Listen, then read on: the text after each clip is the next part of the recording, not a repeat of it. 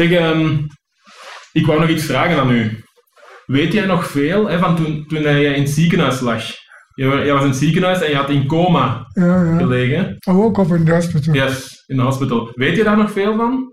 Je hebt toen gezegd dat er iets was eh, dat jij wou dat Robin en Jonathan en ik wisten. A secret, zei je. Uh, Over u. no. Want je, je zei toen tegen mij ehm, dat, je, dat je eigenlijk ouder bent, dat je eigenlijk tien jaar ouder bent dan, dan 66. Mm. Maybe, I don't know. Is, is, dat, is dat waar? Ben je ouder?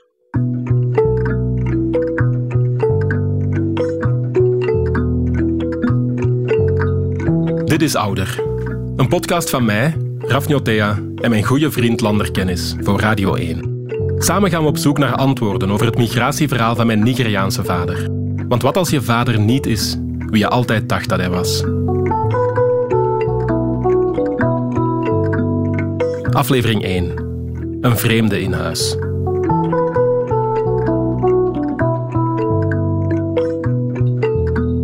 Een maandag in april 2017. Ik krijg telefoon van een vrouw. Ze weent en is compleet overstuur. In Nigeriaans-Engels vertelt ze dat mijn papa onderweg is naar het ziekenhuis.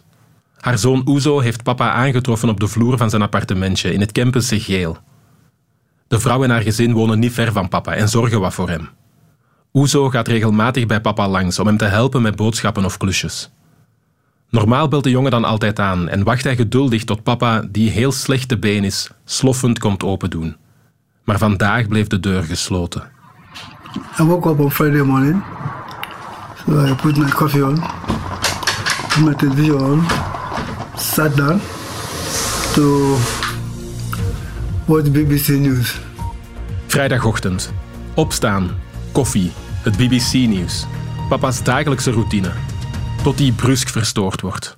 Suddenly, I had myself being lifted up from my chair onto the floor. Plots ligt hij op de grond. So I struggled to get up. I couldn't get up. There was no life here, no life here, no life all over my body. I said, what is, God, what is happening?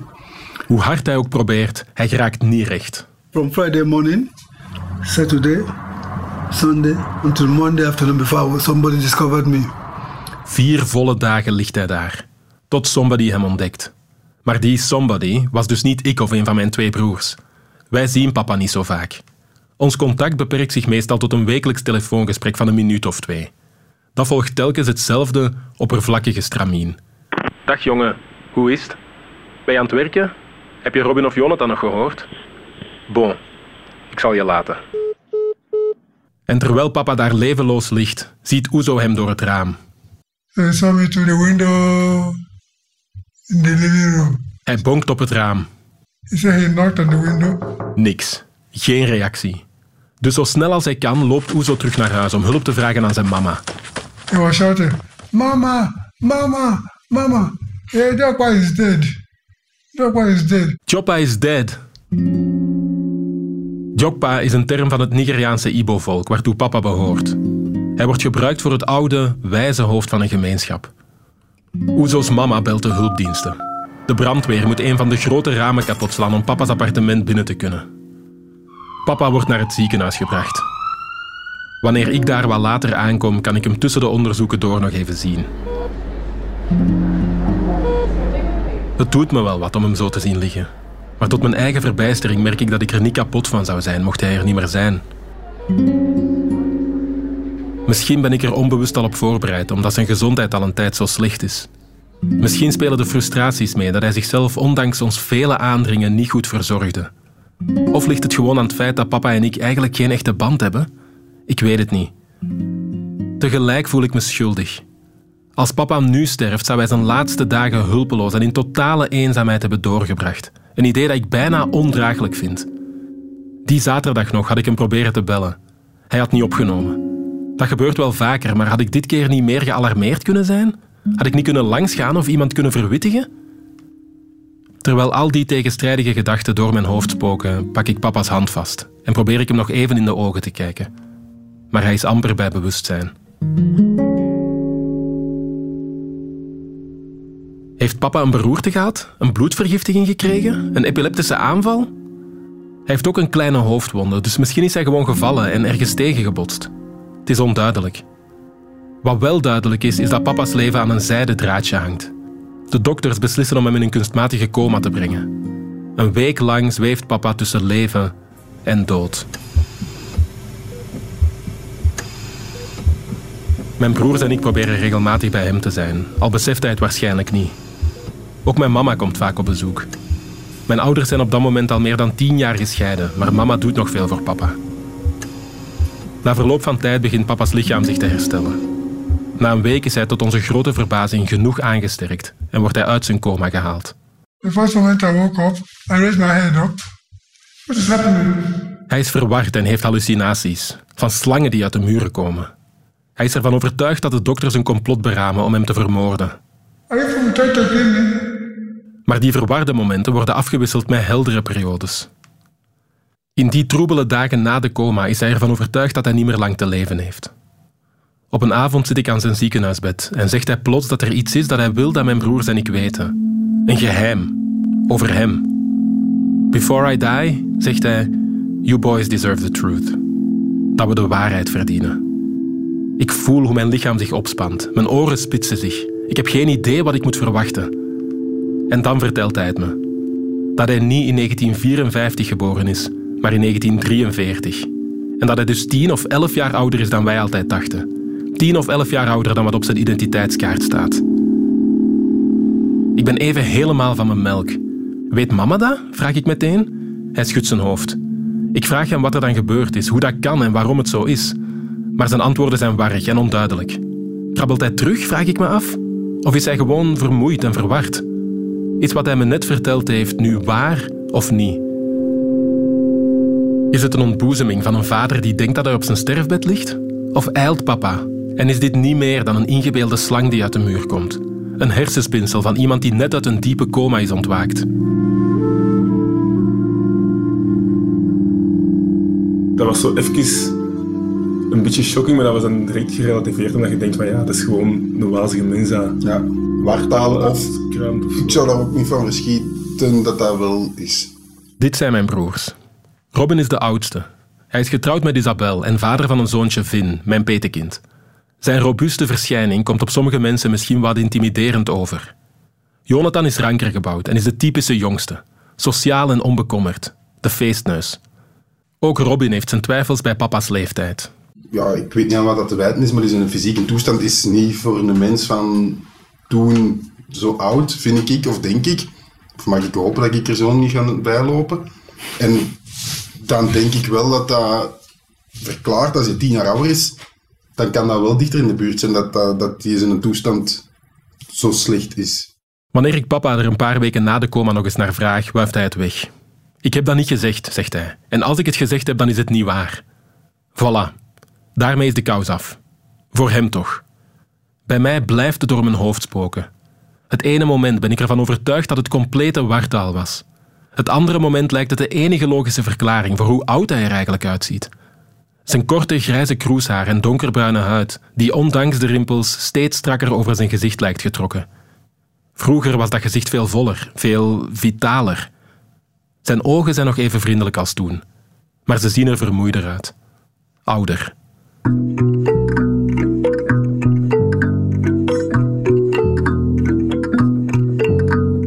Mijn papa is Francis Okolie Njote, of vernederlandst Njotea. Nigeriaan en Belg, geboren in het plaatsje Ogwashuku in het zuidoosten van Nigeria op 23 september 1954. Of dat denken we toch. In 1982 trouwde hij in Antwerpen met José van Nuten, mijn mama. Samen kregen ze drie zonen: Robin, Raf en Jonathan. Sinds mijn ouders ondertussen zo'n 15 jaar geleden uit elkaar gingen, woont papa alleen. Wij spoorden hem aan om in de buurt te blijven wonen van ons ouderlijk huis in Wechelterzande. Maar hij trok naar Geel, toch een eindje daar vandaan. Al sinds ik me kan herinneren mankt mijn papa. Mijn broers en ik groeiden op met het geluid van zijn sloffende pas door het huis. Terwijl mama ging werken, deed papa dingen in huis. Werk was lastig voor hem door zijn slechte knieën. Hij is daar een paar keer aan geopereerd, maar wat er juist mis mee was, weet ik niet. Hoe dan ook werd het probleem bij elke operatie eigenlijk alleen maar erger. De laatste jaren is ook zijn algemene gezondheid achteruit gegaan.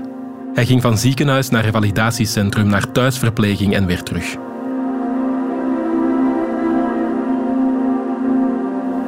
Ja, ik herinner me niet meer exact wanneer dat, was, maar ik weet wel nog dat ik direct echt dacht van, wat de fuck is dat ineens?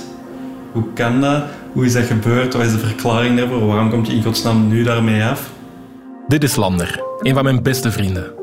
Lander en ik kennen elkaar van in de kleuterklas in Wechelderzande. We zaten samen in de voetbal en de scouts, gingen samen naar het middelbaar en later ook naar de universiteit.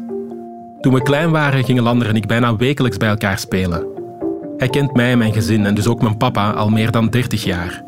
Ik, eh, pa in mijn hoofd is iemand die altijd een gesprek met u deed als je thuis kwam. Dus ik heb altijd een heel vriendelijke en geïnteresseerde mens gevonden. En je was dan thuis en in tegenstelling tot andere vaders zouden denken van ah, ga even shotten met ons buiten. Ja, die ging wel nooit spelen met ons. Die zei een dag, die stelde wat vragen en dan verdween hij zo in het huishouden of in de zetel, denk ik. Ook een beetje het beeld dat ik daarvan heb. Zo. Ik sprak ook met Lander over papa's ontboezeming. Jij werd wel geschokt. Ja, hoe kunnen nu niet geschokt zijn als je dat hoort? Ja, Jij vindt dat er een mogelijke verklaring zijn dat je gewoon ziet het van, ah ja, ja, nee, maar voor mij was dat gewoon onze pa. Zo van, alles wat hij zegt is altijd met een korrel zout te nemen. ja oké, maar dan zijn er twee opties. Hè. Ofwel denkt jij dan van, die liegt, zoals dat hij wel vaker doet, maar dan is mijn eerste vraag, waarom liegt hij daarover? Dan kun je toch niet gewoon denken, dat is onze papa. Af en toe doet hij een zotte confession. Ja, oké, maar toen was dat ook wel in de context van die coma, waarbij dat, dat echt... Allee, die heeft echt zotte dingen gezegd toen. Hè. Dus die heeft inderdaad dingen gezegd zoals... Ik zie eh, mensen uit de muur komen, er vallen stukken uit mijn hoofd, uit mijn hersens. Maar dat je dan ineens zo de nood voelt om iets te confessen, dan is mijn vraag toch wel, dat kan toch niet uit het niks komen? Lander begon vragen te stellen over papa's achtergrond. Wanneer is uw papa juist naar hier gekomen? Dat jij oud dat hij toen was? Heb jij er een idee van hoe dat hij naar hier gekomen is? Hoe zou dat geweest zijn voor, voor, voor hem die eerste jaren hier? Hoe zou je zich toen gevoeld hebben? Hij vindt het raar dat ik die dingen niet weet over papa, maar ik kaat de bal terug. Wat weet jij eigenlijk over alle pa van voordat jij geboren werd? Dat hij... eh, eh, ja, ik weet wel wat hij aan het is. We hebben daar ooit wel over gebabbeld, maar... ehm, ja, ik moet eerlijk toegeven dat ik ook niet zoveel weet of wist over het leven van mijn ouders voordat die er waren. Dat is ook wel door dit te doen dat ik daar ineens besefte van... eh, Ja, dat was bij mij ook zo'n beetje mijn reactie. Ik vond dat nooit raar, denk ik, dat ik niet zoveel wist over ons papa. Totdat jij daar zo over begon en zo zei van ja, moet je daar niet zo... dat, is toch, dat is toch zot dat je dat niet weet, wanneer dat je hier is aangekomen. Maar dat, dat voor mij raar maakt, maar dat is waarschijnlijk ook niet de juiste manier om daarnaar te kijken. Maar voor mij is het verhaal van uw pa per definitie avontuurlijker en interessanter dan het verhaal van de, de gemiddelde vader van onze leeftijdsgenoten. Want ja, wat is het dat onze papa kan meegemaakt hebben, is een zat verhaal. Of Ja, of, Of is een groot geheim dat je niet wilt dat jij weet. dat kan. En dan zal hij dat waarschijnlijk binnen tien jaar opbiechten, want die is tien jaar jonger dan uw vader dan waarschijnlijk. Maar ik denk dat je een vrij gemiddeld leven heeft gehad. Maar bij uw papa is dat per definitie, ja, die is van Nigeria naar hier gekomen. Dat op zich is al interessant, hè? En dan snap ik hem. Ja, maar misschien is dat ook wel omdat je daar met een blik van een buitenstaander ergens naar kijkt. Want voor ons was ons papa gewoon daar. Hè. De buitenwereld ziet mijn vader in de eerste plaats als migrant. En ergens begrijp ik het wel. Op zich is dat misschien wel specialer dan ik altijd dacht. Omdat het mijn papa sowieso meegemaakt heeft tot wie hij is. Maar voor mij was papa in de eerste plaats gewoon papa. Wat dat ook mag betekenen. Ik weet niet hoe je dat moet omschrijven. Ik, heb- ja, dat, is, dat is papa geweest, maar je hebt daar niet veel aan gehad. Als je opgegroeid bent. Die heeft wel eten gemaakt, maar dan stopt het ook. Want je hebt daar, ik heb er eigenlijk niks van, niet veel van geleerd. Of niks. Toch niet bewust. Ik weet niet of ik daar echt respect voor had of zo. En heb je al ooit ineens beseft dan, van op een bepaald moment van, ah, dat is misschien anders dan dat andere van mijn vrienden een band hebben, mijn, mijn vader, of, of stond daar niet bij stil? Op die moment niet, denk ik. Voor ons alle drie is papa altijd iemand geweest die wel wat moeite deed, maar nooit gigantisch veel. In alles eigenlijk. Hij is nooit heel actief met onze opvoeding bezig geweest. Heeft ons amper iets over Nigeria of Afrika bijgebracht. Ja, mijn broers en ik hebben alle drie nog een tweede naam uit het Ibo, mijn papa's moedertaal. Ik ben Ugo. Robin is Ifanyi en Jonathan is Obi. Maar veel meer dan dat en een vage tevredenheid als Nigeria het op een WK voetbal goed doet, hebben we niet met het land. Het is wat pijnlijk om te zeggen, maar we kijken niet bepaald naar papa op. Want het beeld dat ik daarvan heb is zo een mens die daar hier in de zetel zit in Weggelder Zanden, of all places, en naar een tv kijkt. Ja, ik denk, als je weet hoe dat hij een, zijn dag spendeert, ik vind dat een soort van isolement. En vroeger ook, zelfs toen dat hij nog een gezinsding had, als we dan gingen eten, zaten we met vier in de keuken te eten en dan was hij tv aan het zien en had hij s'avonds, twee uur later of zo, zijn eigen potje, alleen hier aan tafel. Dus ja, dat is toch wel een soort van isolatie. Er waren ook maar vier stoelen aan- daar rond die tafel. Dat is echt, er waren maar vier plaatsen en dat was, dat was een gewoonte. Het is een van de scherpste mentale foto's die ik heb van mijn papa uit mijn jeugd. Mijn broers, mijn mama en ik met vier aan tafel. En mijn papa die wel in dezelfde ruimte was, maar met zijn rug naar ons toe de afwas deed. Er zijn er zo nog een paar. Hoe papa met zijn handen zijn semoel had, terwijl op de tv het BBC-nieuws opstond. En hoe wij dan, als we er zin in hadden, ook een hompje van het zetmeel mochten nemen. Het zorgvuldig in een balletje rolde en dan in zijn rode saus dipte. Maar enkel als het niet de pikante saus was. Hoe papa elke paar weken zijn grijzende kroeshaar bijkleurde met een oude tandenborstel en een potje zwarte haarverf. Wat voor vreemd ritueel wij dat vonden en hoe grappig dat die haarverf in dezelfde schuif lag als waar de schoensmeer zat. Of hoe papa zijn Ibo-muziek opzette terwijl hij het huis poetste. En zich op die momenten heel even echt leek thuis te voelen.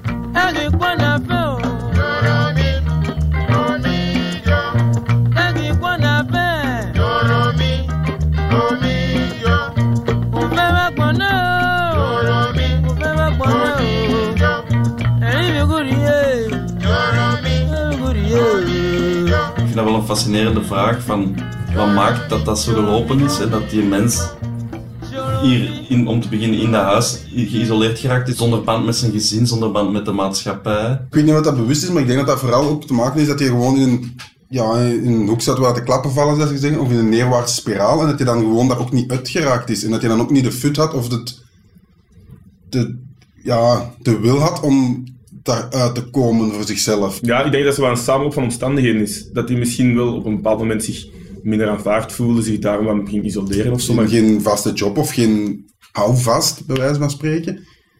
Geen connectie hier met de maatschappij. Want ik denk niet dat hij hier echt heel veel mensen kende. Of, allee, en als je dan ja, met je knie sukkelt of met je gezondheid sukkelt, god weet ik welke reden, da- dan, dan denk ik dat je wel allee, moeilijker terug recht geraakt. Maar als ik nadenk, dan weet ik niet hoe dat ik zou reageren. Hmm. Want dan zou ik misschien ook wel durven zeggen van, ja, wat heeft het nut om hier nu naar buiten te stappen met mijn, met mijn kruk? Om te zeggen van, wees trots op wat... Terwijl ik met mijn broer spreek, besef ik, het moet zo ontzettend eenzaam zijn geweest voor papa. Ja. Hoe hij altijd ergens een vreemde gebleven is, in dit land en in zijn eigen gezin. Stel die zijn biografie zou moeten schrijven, hè. Wat zou, hoe, waarom is hij naar België gekomen? Hoe is dat allemaal Ik heb dat al vaak moeten zo half moeten uitleggen als je zo dat date of zo, dat er dan zo meisjes vragen, maar ja, hoe hoe is uw vader naar hier gekomen? Dat ik eigenlijk de antwoord niet weet. Maar als ik dat dan moet vertellen, dan zeg ik altijd drie dingen. En dat is dat hij hier kwam studeren, dat er vrienden van hem die beslissing hadden gemaakt om naar Europa te komen en dat hij dan ging volgen.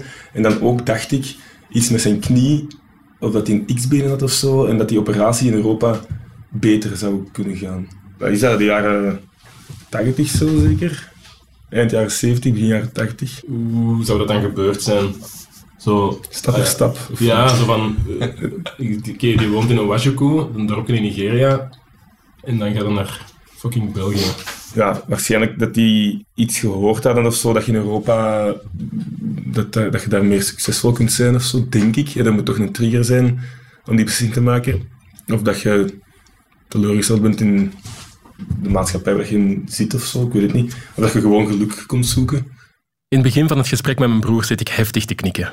Zo zit het verhaal van papa inderdaad ook in mijn hoofd. Maar ik merk dat Lander terughoudender is. En dan plots begin ik in het gesprek te horen wat hij waarschijnlijk hoort.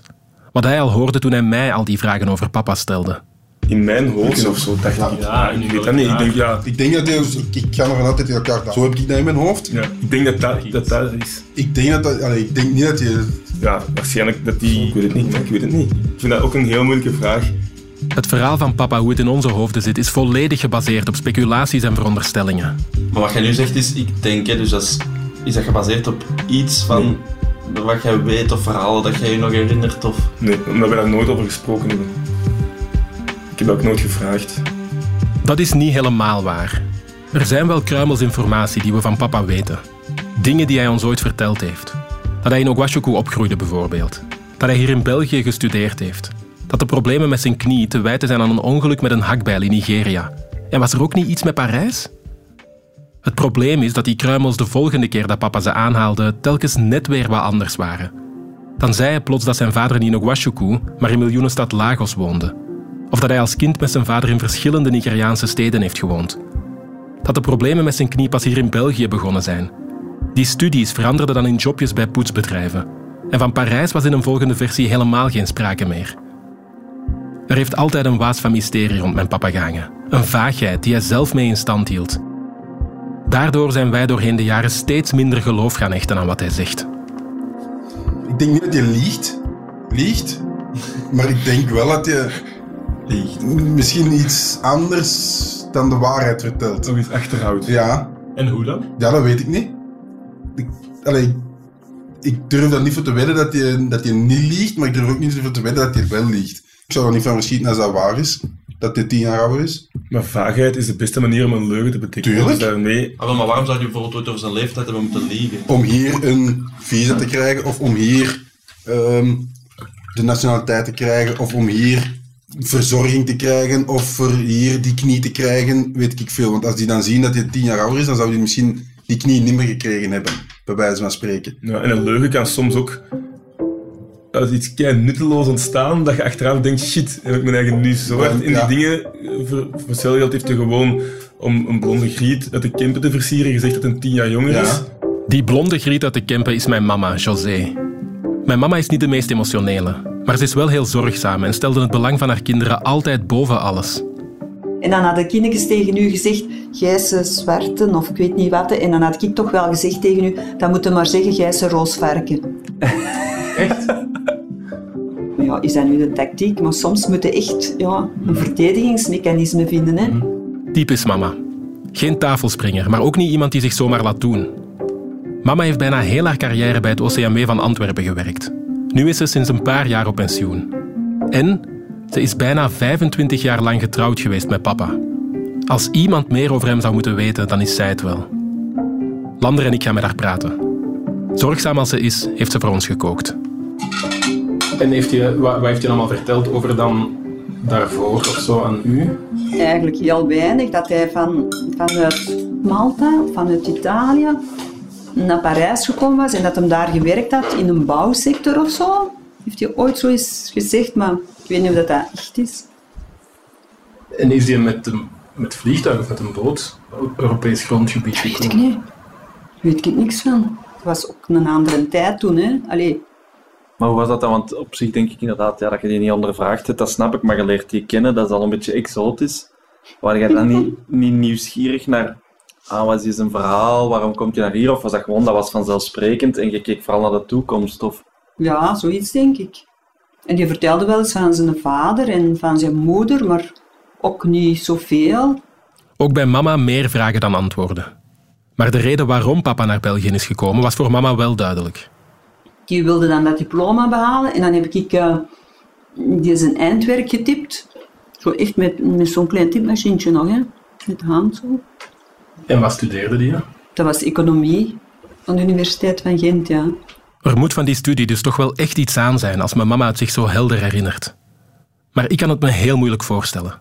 Mijn papa, die niet goed Nederlands praat, die vooral in de zetel zit en tv kijkt, maar die wel aan de universiteit zou hebben gestudeerd en zelfs een thesis geschreven.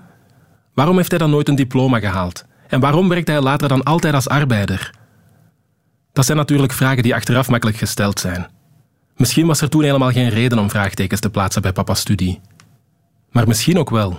Want ik had dan dat eindwerk getipt. En ehm, dat moesten we dan nog gaan verdedigen. Maar dan was juist die periode, ja, dat was juist die periode dat hij die eerste bloeding had en dan is hem dat nooit niet gaan verdedigen. En dan dacht ik, oh, dat klopt hier precies niet, want dat kun je toch altijd in tweede zit ook doen, of, of het volgend jaar of zoiets. En dat is dan nooit meer gebeurd. En heb ik ooit wel eens naar Gent gebeld, naar die universiteit, voor te vragen of dat hij daar ingeschreven was. Maar ja, dat was...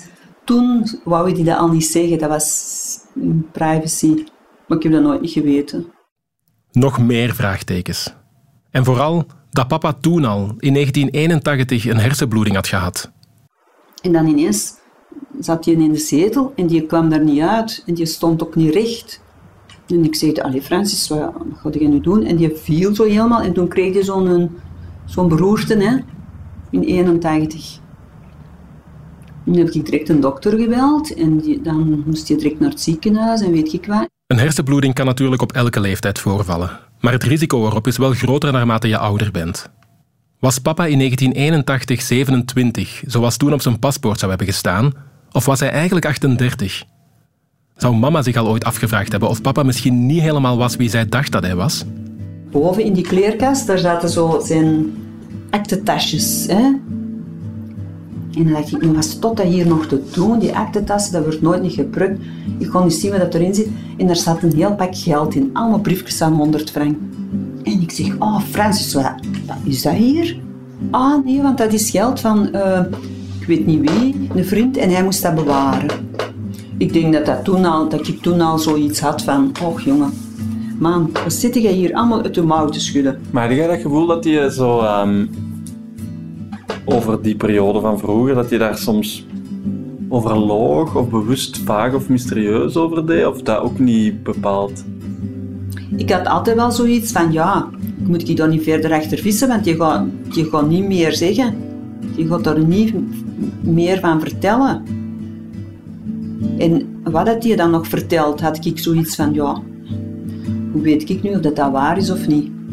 Ik had altijd wel zo'n achterdocht. En waarom zou dat zijn bij hem, dat hij daar niet meer over wilt vertellen? Dat weet ik niet. Iets dat niet mag geweten zijn, iets dat... Um, waar hij zich voor schaamt, waar dat dat hem denkt dat, dat, dat hij in slecht daglicht komt daarmee. Of, ik weet het niet, hè. Ik, ik wil niks zeggen van dat je in rare systemen of zo gezeten heeft, maar ik, vind dat, ik vond het altijd wel bizar dat je er nooit niks van vertelde. Het mysterie rond papa wordt alleen maar groter. Uiteindelijk vertel ik mama over papa's ontboezeming. Haar reactie is veel minder heftig dan ik verwacht had. En ik voel dat Lander het ook opmerkt. Zou zij zich dan toch ook ooit vragen gesteld hebben bij de leeftijd op zijn paspoort? Wat is dat waard? Hè? Die datum dat erop staat, wat is dat waard? Daar heb ik wel altijd gedacht van, ja, misschien klopt dat helemaal niet. Misschien is hij veel jonger, misschien is hij veel ouder, zo wat. Maar ik, ik zou er niet van verschieten dat je inderdaad ouder is. Of ja, dat dat, dat, helemaal niet klopt, hè, die geboortedatum. En denkt u dan dat hij daar mogelijk over gelogen zou hebben? Of dat kan natuurlijk om hier uh, nog naar school te kunnen gaan. Hè. Dat kan al initieel de reden geweest zijn hè, dat je daarom een jongere leeftijd had om nog een inschrijving te krijgen. Ik kan er niet aan uit. Hoe kan het dat een vader zo, ja, liegt tegen zijn vrouw en kinderen? Terwijl we nog wat nakaarten, haalt mama een herinnering op van vroeger. Eén die, zonder dat ze het zelf goed en wel beseft, wel heel erg in het thema past. Ik weet nog, in een tijd was het toch zo'n scholenloop. Hè? Uh, in Lille altijd. Hè? Ja, gewoon altijd. Ja. Ja, en dan was Robin ook eens um, een keer en die kwam aan de muziekschool. Ik moest twee uur rap zijn. Ik zeg, oh Robin, ze zijn al vertrokken. En ik, ik duwde die dat bijna bij zo, maar hij was er met de mesjes. maar ik had dat toch niet gezien. en oh, Robin, hè, dat zou kunnen, een mesje ook. Hè. Ah, en toen was ik, ik weet niet hoe beschaamd, want ik had, ja, natuurlijk. Maar in elk geval, en die won altijd. En dan zie je, dan hoorde ik van de mensen, jammer, die zal wel ouder zijn. Die zal wel ouder zijn, want bij die weten dat nooit niet. De parallel met het verhaal van papa is bijna ironisch. En opmerkelijk. Blijkbaar ligt het volgens veel mensen voor de hand. Bij Afrikanen ben je nooit zeker van hun leeftijd. Nu ik er zo over nadenk, schieten de verhalen van Afrikaanse voetballers die goochelen met hun leeftijd door mijn hoofd. Ik heb er zelf ook al grapjes over gemaakt. Maar plots gaat het mijzelf aan. Plots sta ik er middenin.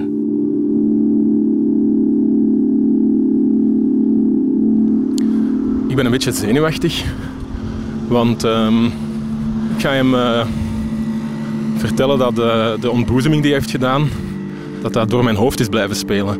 En eh, dat ik niet zo goed weet ja, wat ik daarmee aan moet. Ehm,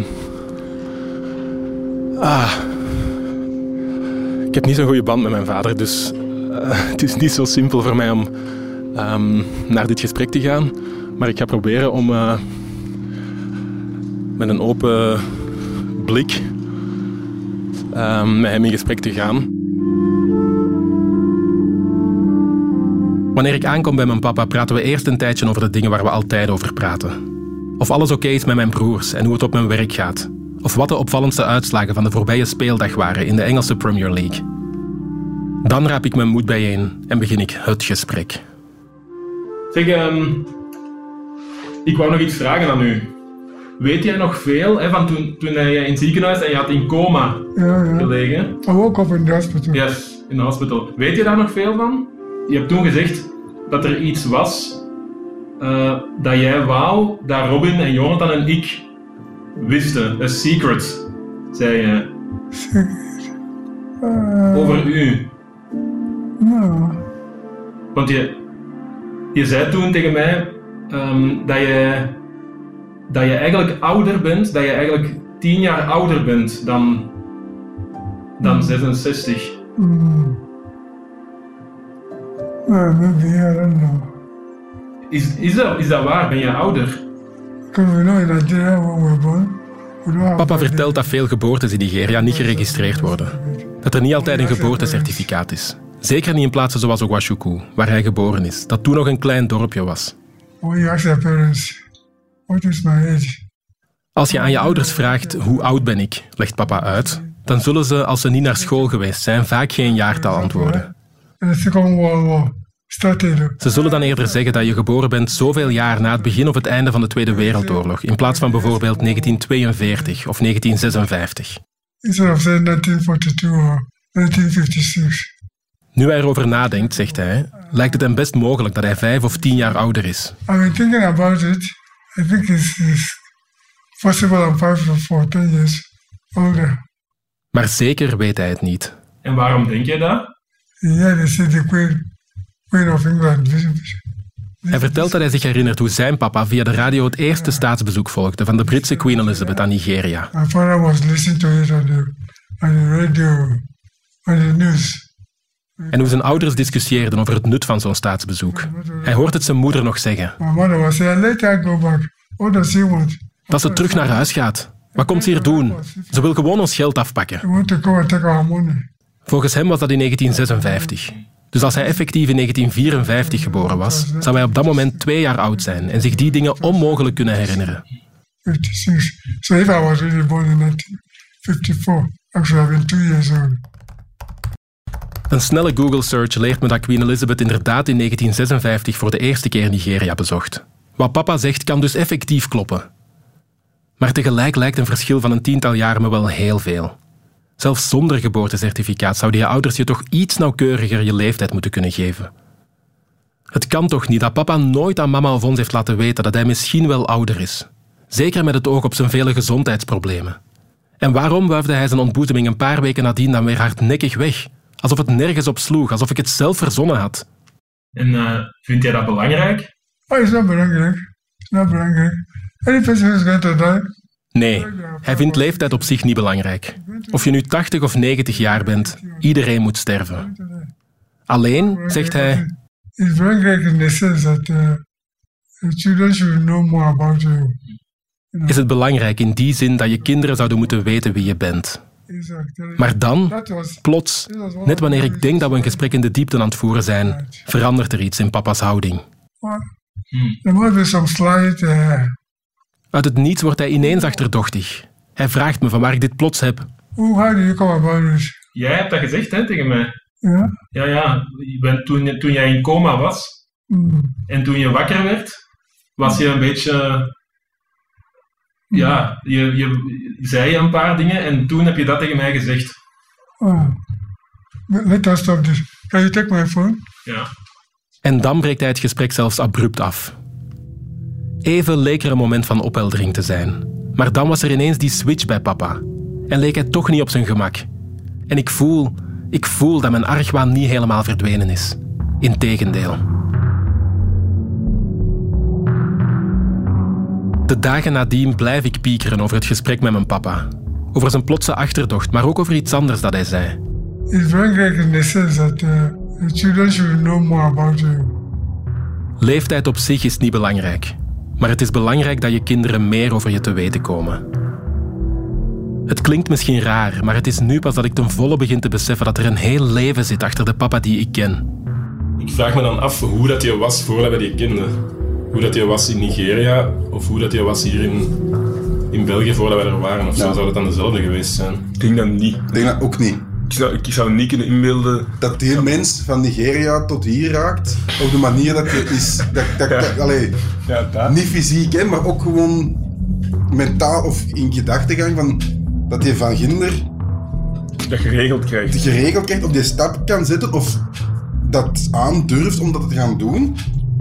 Dat is niet de mens dat hier in die zetel zit.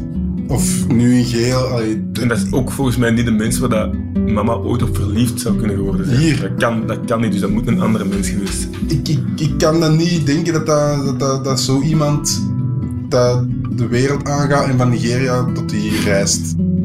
Inderdaad. Zijn er dan twee Francissen?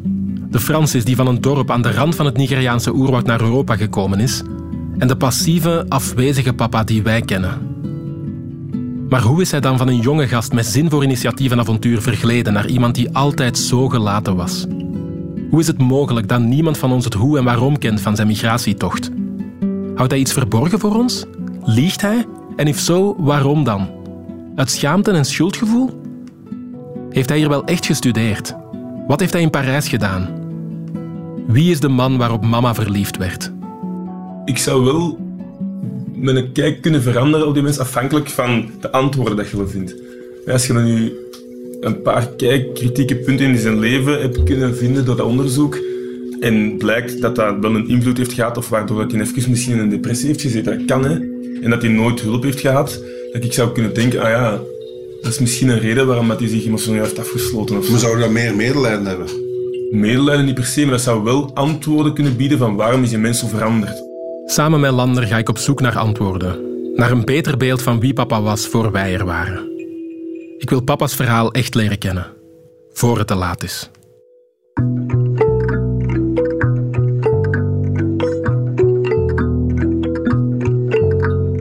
Wij komen het eh, dossier van mijn vader inkijken. Dus blijkbaar is daar toch wel iets mee gebeurd met dat dossier. Dat maakt mij een beetje ongerust. Ja, ja, dat zijn brieven en zo. Is goed, goed, goed, goed. Tegen de 500 bladzijden die je geschreven hebt met die thesis. Dat niet in zijn kaart laat kijken, dat hij duidelijk aan het liegen is of iets aan het achterhouden is. Maar hoeveel vrouwen zijn er nu al? Hallo, hallo Jasmin. Hallo met Ines. Zeg nog eens de naam van uw vader. Francis Nyotea. Ik heb eh, een paar films hè, van Auschwitz gezien. Het is niet different. Hè. Hij was toen 15 en de oorlog, daar was hij wel redelijk door getraumatiseerd. Zo van, alleen moet het mij zo eindigen voor hem. Hè? We zijn allemaal mee bezig geweest, ja. Kan niet. Dat kan niet.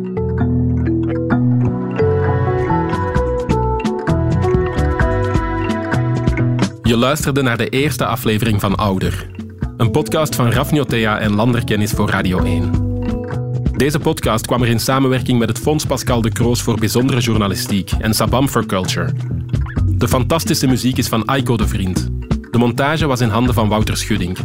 En vooral ook een gigantische merci aan onze stagiaire, Anna Petrosian.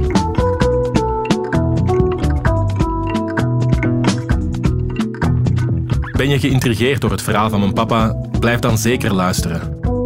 Er komen antwoorden. Door een review te schrijven of de podcast te delen op je sociale media, help je nog meer mensen mijn papa en zijn verhaal te leren kennen. Merci.